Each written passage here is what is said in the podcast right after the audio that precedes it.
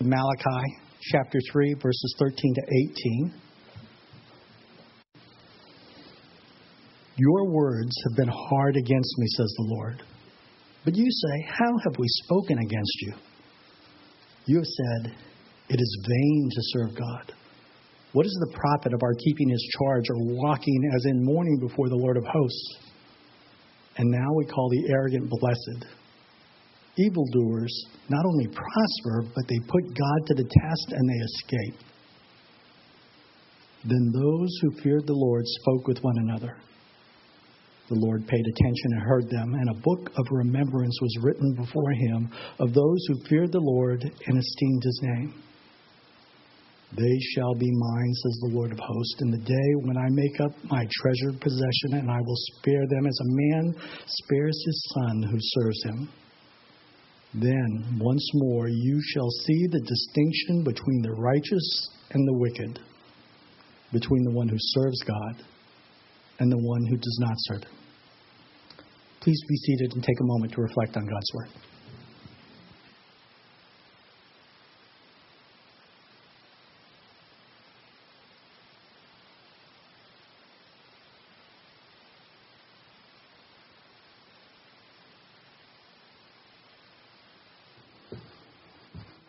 Last Thursday evening, I was privileged to go to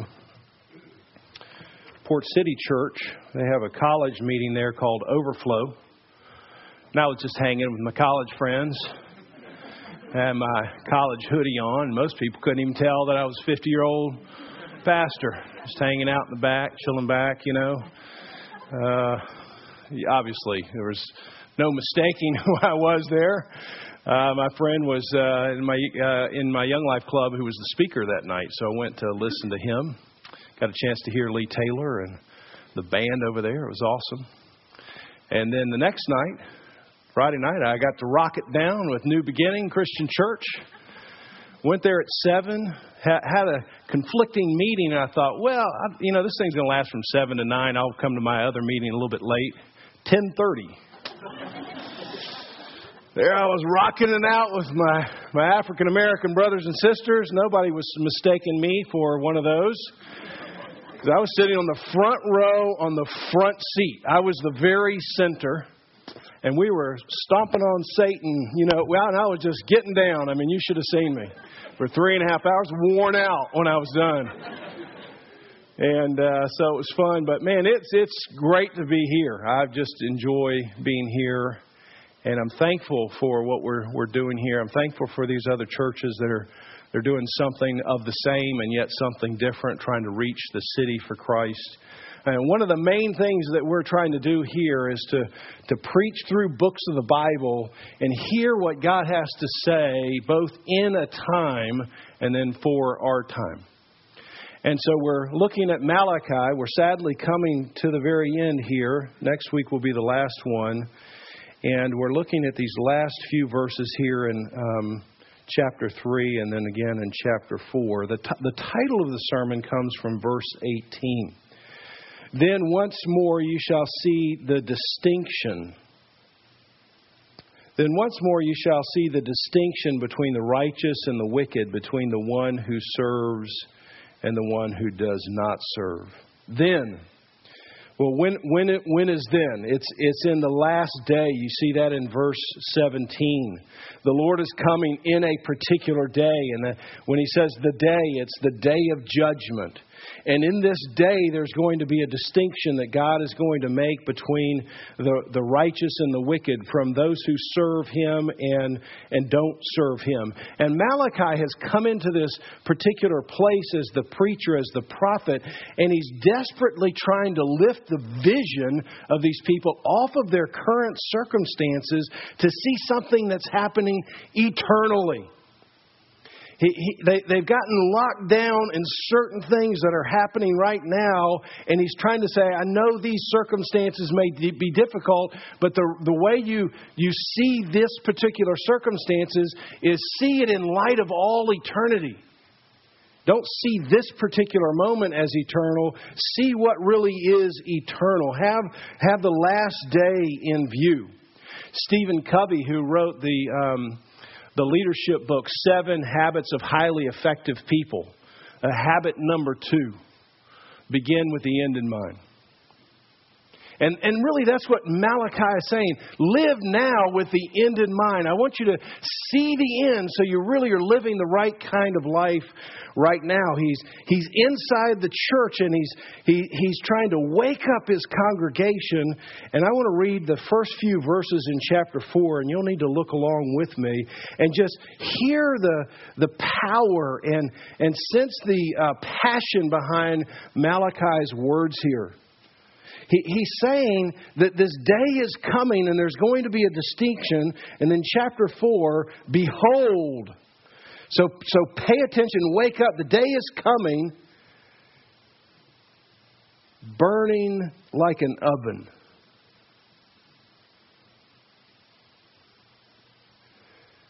See, it's, it's catching everyone's attention. This day of judgment, this day of distinction, it's coming at great speed. It's coming at God's speed. And it's coming for some, and it's burning like an oven. It's burning like an oven for all the arrogant and the evildoers. There, there, they'll be stubble. The day that is coming shall set them ablaze, says the Lord.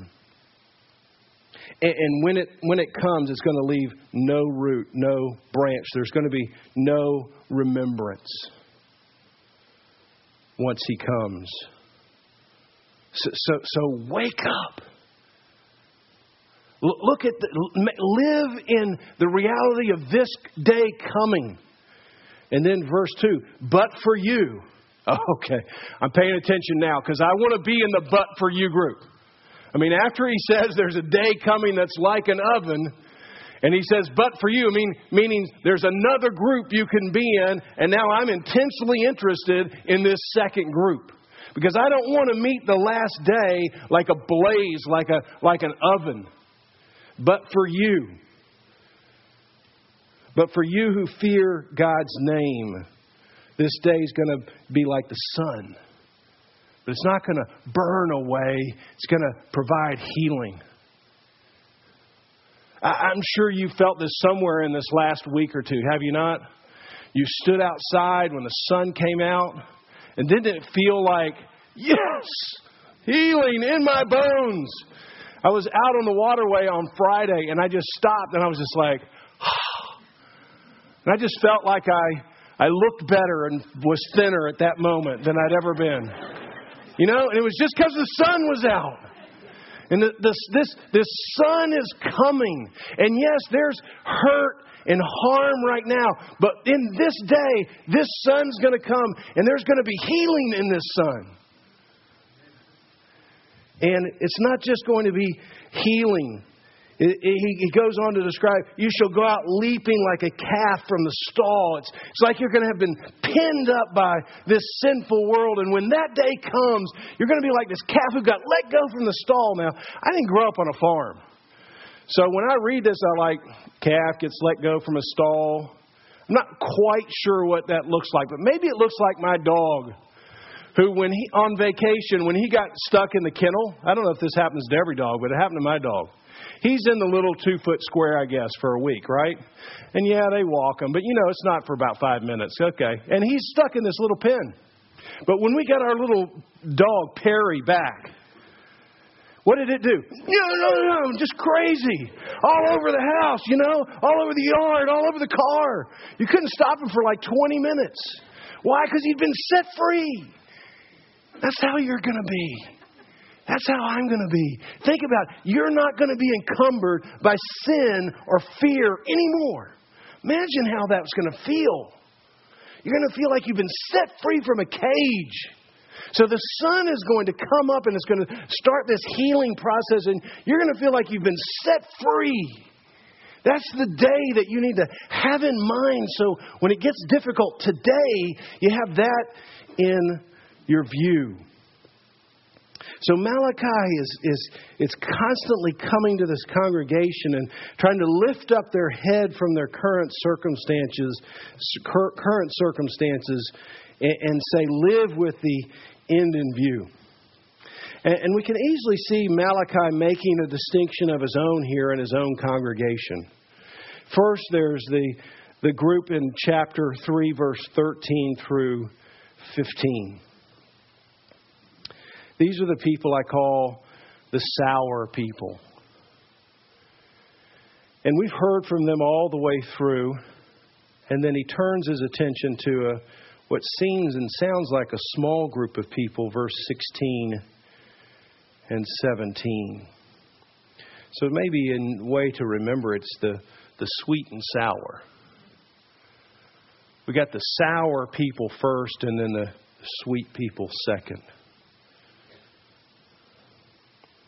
Your words have been hard against me, says the Lord, verse 13. But you say, Well, how have we spoken against you? And you have said, It's vain to serve God. What is the profit of our keeping his charge or walking in the mourning before the Lord of hosts? And now we call the arrogant blessed, and evildoers not only prosper, but they, they put God to the test and they escape. So Malachi's congregation is largely made up of complainers sour people. And we've seen it, haven't we not, through our study? God comes with some measure of instruction, and every time it's pushed back. Chapter 1, verse 2, God says, I've loved you, and they respond, Yeah, yeah, I don't see it. How have you loved us? Chapter 3, verse 8, You're robbing me. Yeah, I, I don't see it. How have we robbed you? And then here in verse 13, Your words have been hard against me. You know what words? It's like they're, they're, they're the newly minted teenager who suddenly believes they're smarter than their parents. They just somehow arrived at 13 and now their parents are fools. And anytime any instruction comes from the parent, it's, it's all pushback. It's now I no no no. I know and you don't get to question me, I get to question you. And and they just turn sour inside. And, and instead of receiving instruction, they're asking God to check his vision. You know, I don't think, God, I don't think you see quite correctly.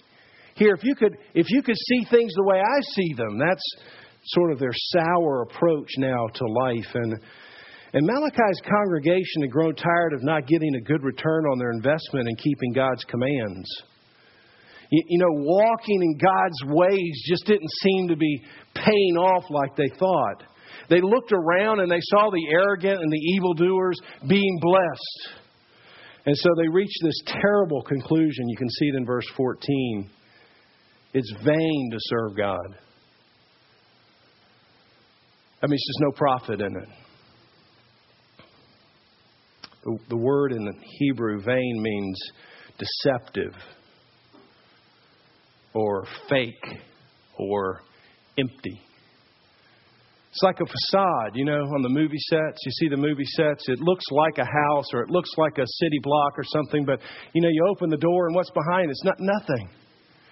And that's what it's like when you're serving God according to the sour people. It looks like it's going to be something, but then when you open the door, it's empty. And so now they're saying it's vain to follow God. God looks good, but He's just an empty suit. This is the, the sour attitude that comes out again and again. And I think the main problem, it's a very familiar problem, is, is that they're measuring profit only by what they see right now. They're just looking at their current circumstances and saying it doesn't look profitable right now, so it must not be profitable. They're taking a snapshot of their current circumstances and they're extending it out to, to eternity. And they're saying it's not profitable now, it must not be profitable later. And, and Malachi saying, No, look up. Look up, there's a final day coming. And it may not be profitable today, but it will be profitable in the last day. So, so keep that last day in view, but they just can't seem to, to keep it in view. And I said this in an early sermon, earlier sermon in this series. For you, if if all that really counts is what happens in your life, eh, what happens in your lifetime, if all that really counts is what happens in your lifetime, then you're going to have difficulty remaining faithful. if all that really counts is what happens during your lifetime, if that's what really matters, if that's where profit has to be realized, it's going to be difficult for you to remain faithful. It's a common struggle for every believer, uh, but perhaps maybe most challenging for those who are young or young in their faith. Because when you're young, you think you can conquer the world. You have all these high hopes. You have all these dreams of, of all this stuff happening while you're on earth and in your generation. And then when you get older, you realize, I can't even conquer myself. Forget a continent.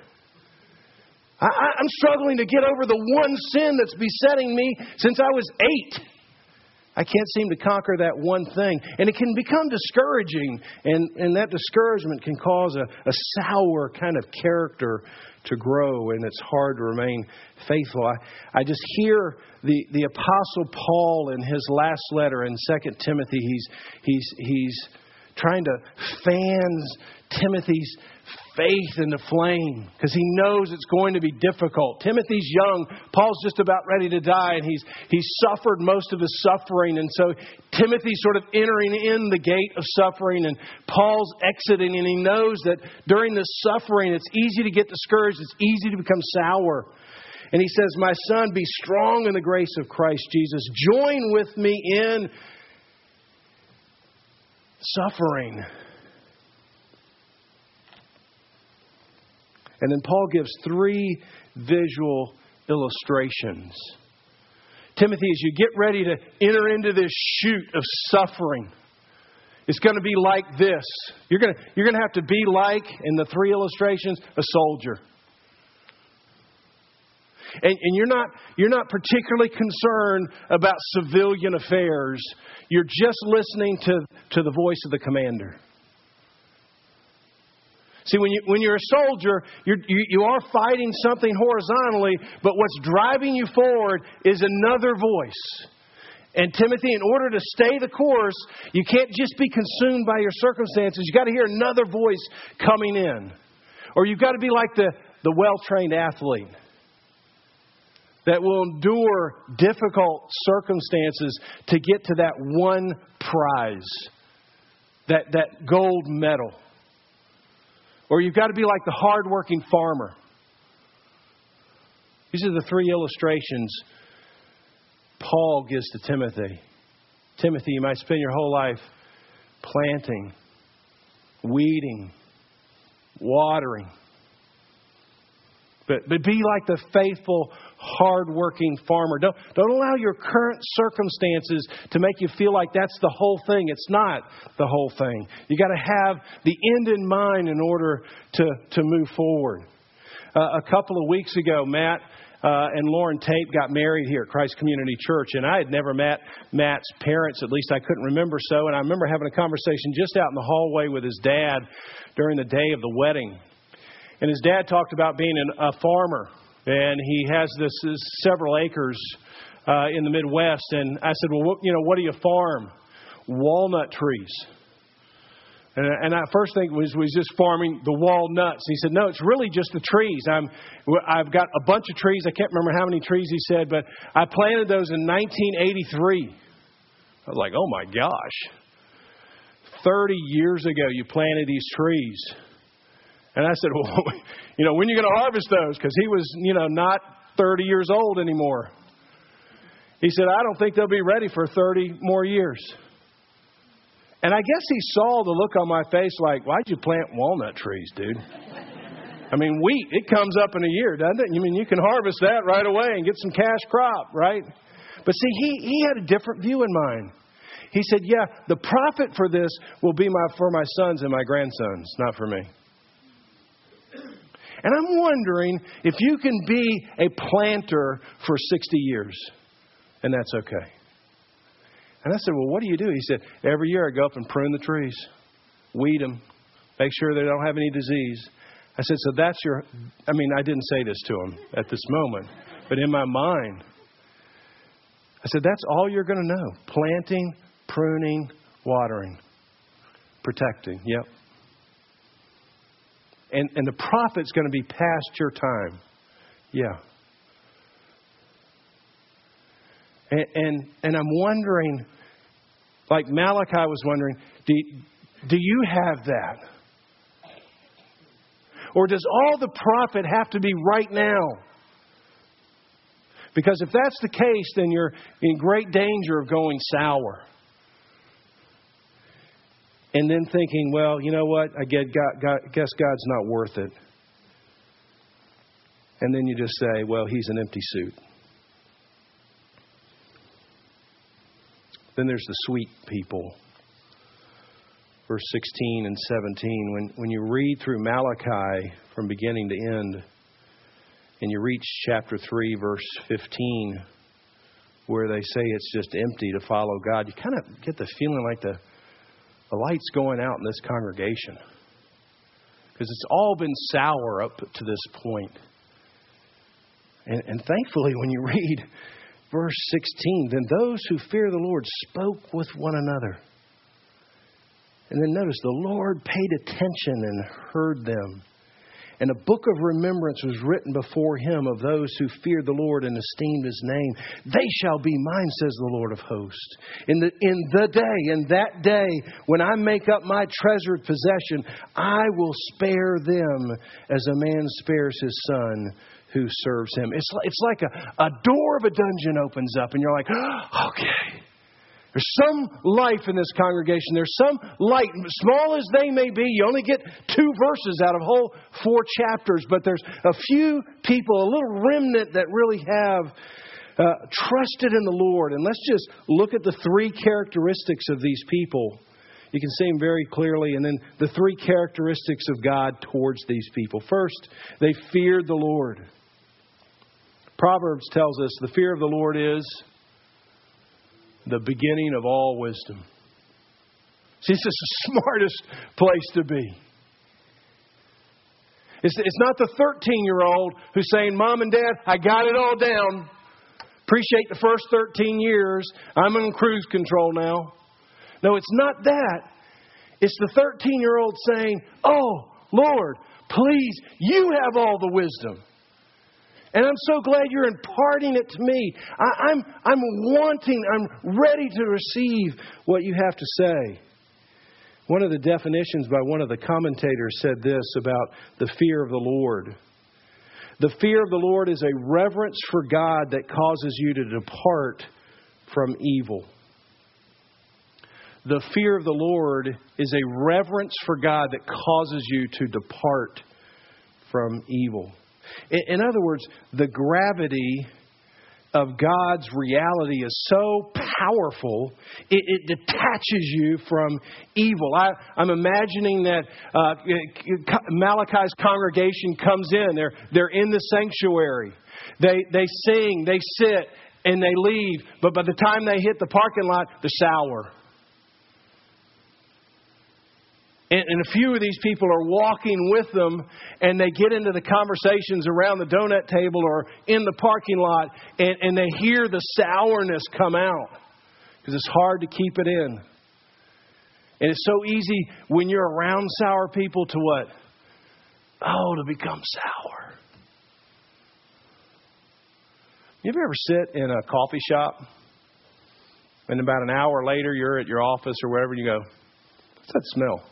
What is it? It's, it's you. You've been sitting in it, and now you smell like it. And maybe that's a good smell, but there, there's some smells that are just sour that permeate you. And if you're around sour people, it's easy to become sour.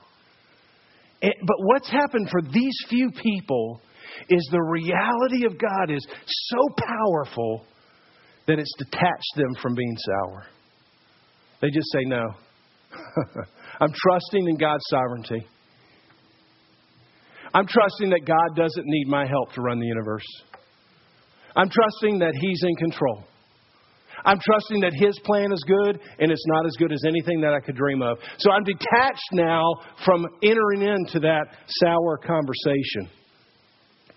Secondly, they esteem his name. This is a contrast if you looked back in chapter 1, verse 6, where the actual priests that Malachi addresses, he says they've despised God's name. Now, here, this little group of people, they come in and they esteem his name. And this could be a whole sermon series, The Name of the Lord. But, but it was their first impulse to, to raise high the name of God. They, they understood that on the stage of life, God was the only player, everybody else was a pawn.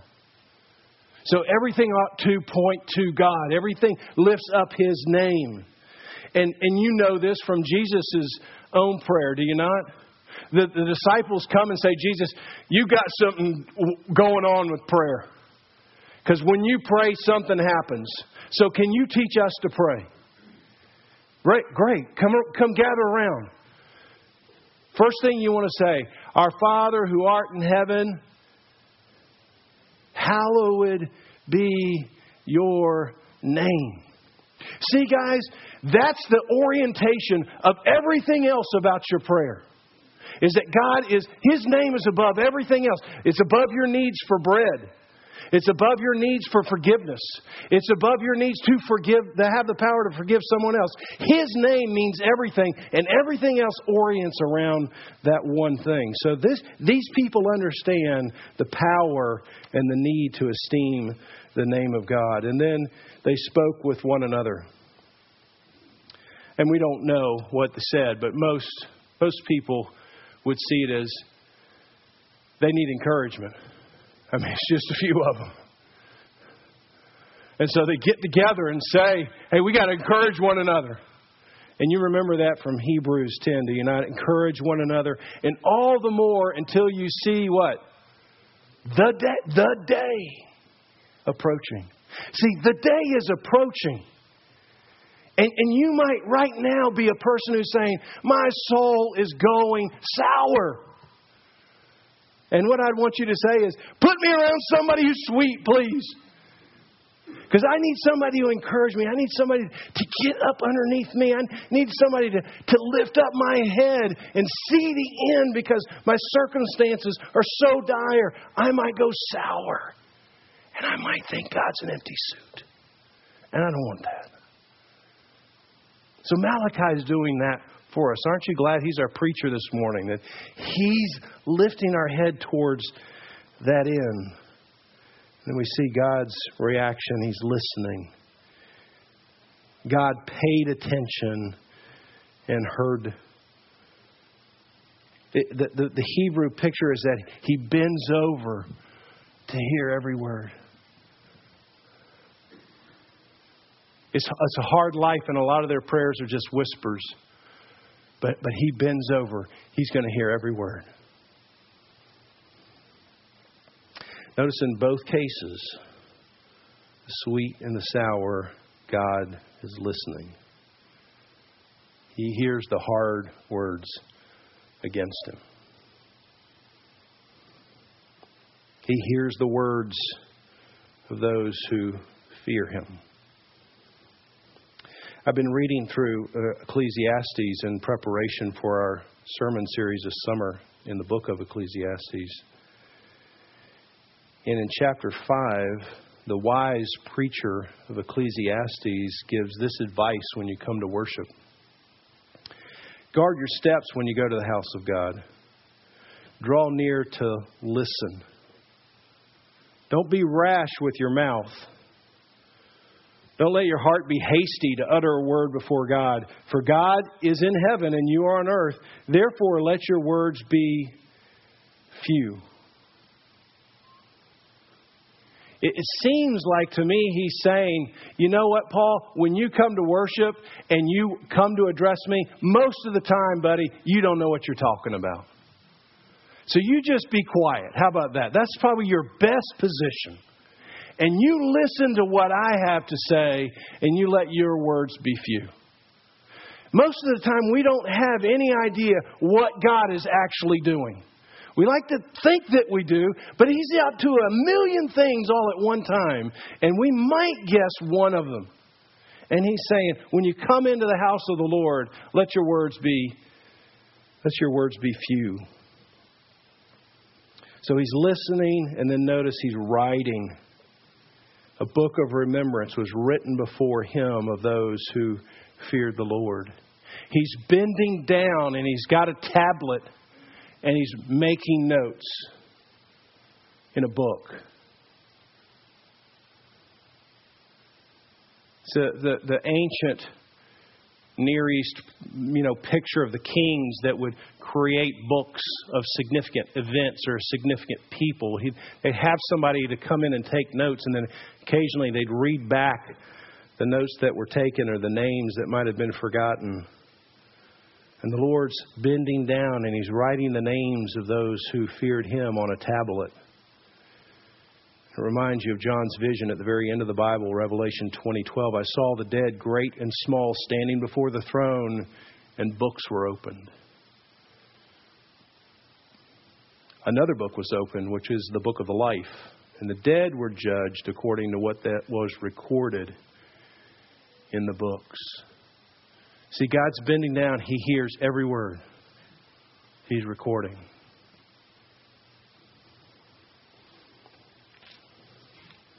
You're worried about the NSA tapping into your cell phone? I wouldn't be so concerned about that.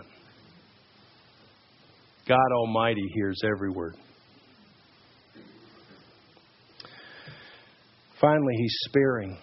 I will spare them as a man spares his son who serves him. You're sparing somebody who's in the way of something. See, they're in the way of judgment, God's saying, I'm going to spare them. I'm going to spare them like a father would spare a son.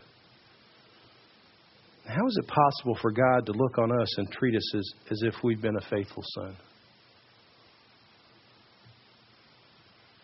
How is it God can look on us and spare us and say, Paul, it's like you've been a faithful son? I mean, if you've been here, you know where I'm going, do you not? Because he gave his son. So he looks at me and he sees Jesus. For those who have feared him, even though they are sinners, he's spared us because of his son. And, and it's interesting to me, and I can't say what Malachi might have known at this point, but he's just using an illustration. Here he is, he's the last prophet of the Old Testament, and he says, God's going to spare you like he spares a faithful son. And if you turn one page in your Bible, you read in Matthew 1:20. Joseph, do not be afraid to take Mary home as your wife, because what is conceived in her is from the Holy Spirit, and she will give birth to a son. And you are to give him the name Jesus, because he will save his people from his sin. Amen. I want to close by just looking, and you might want to turn with me to Revelation chapter 3.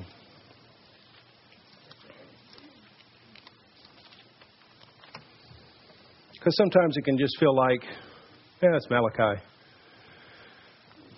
Old Testament prophet, always kind of hard guys, saying to the congregation, God's looking, God's going to make a distinction.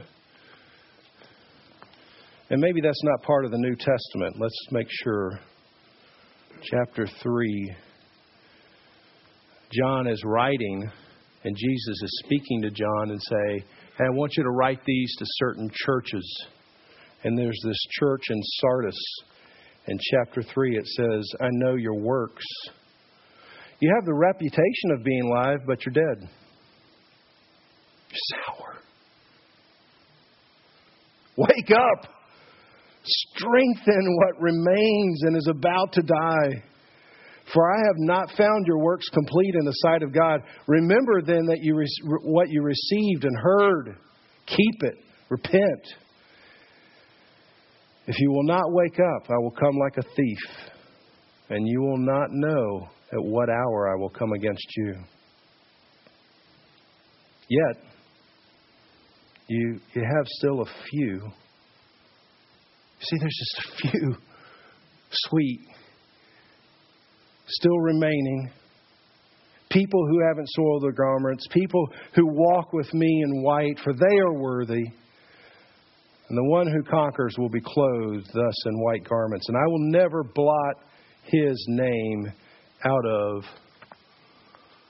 the book. Let's pray together. Lord, Malachi is a preacher to people inside the church.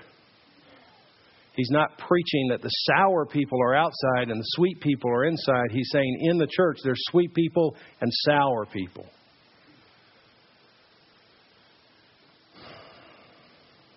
And he reminds us, as John reminds us, that you're still bending down and you're still hearing every word and you're still recording it in a book.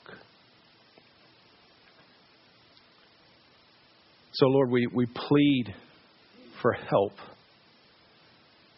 uh, for forgiveness when our attitudes and our actions have just been so sour. We ask that, that you would help us to, to live with the end in mind, that there is going to, there is a final day where the chains will all fall off and will be set free. Help us to live with that day in view. Lord, as we come here together and around this table,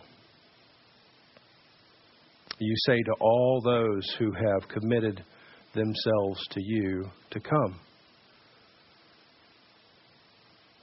To be encouraged, to be refreshed, to remember again the sacrifice the Son, so that God Almighty might look at you one day and say, My son, my daughter, welcome.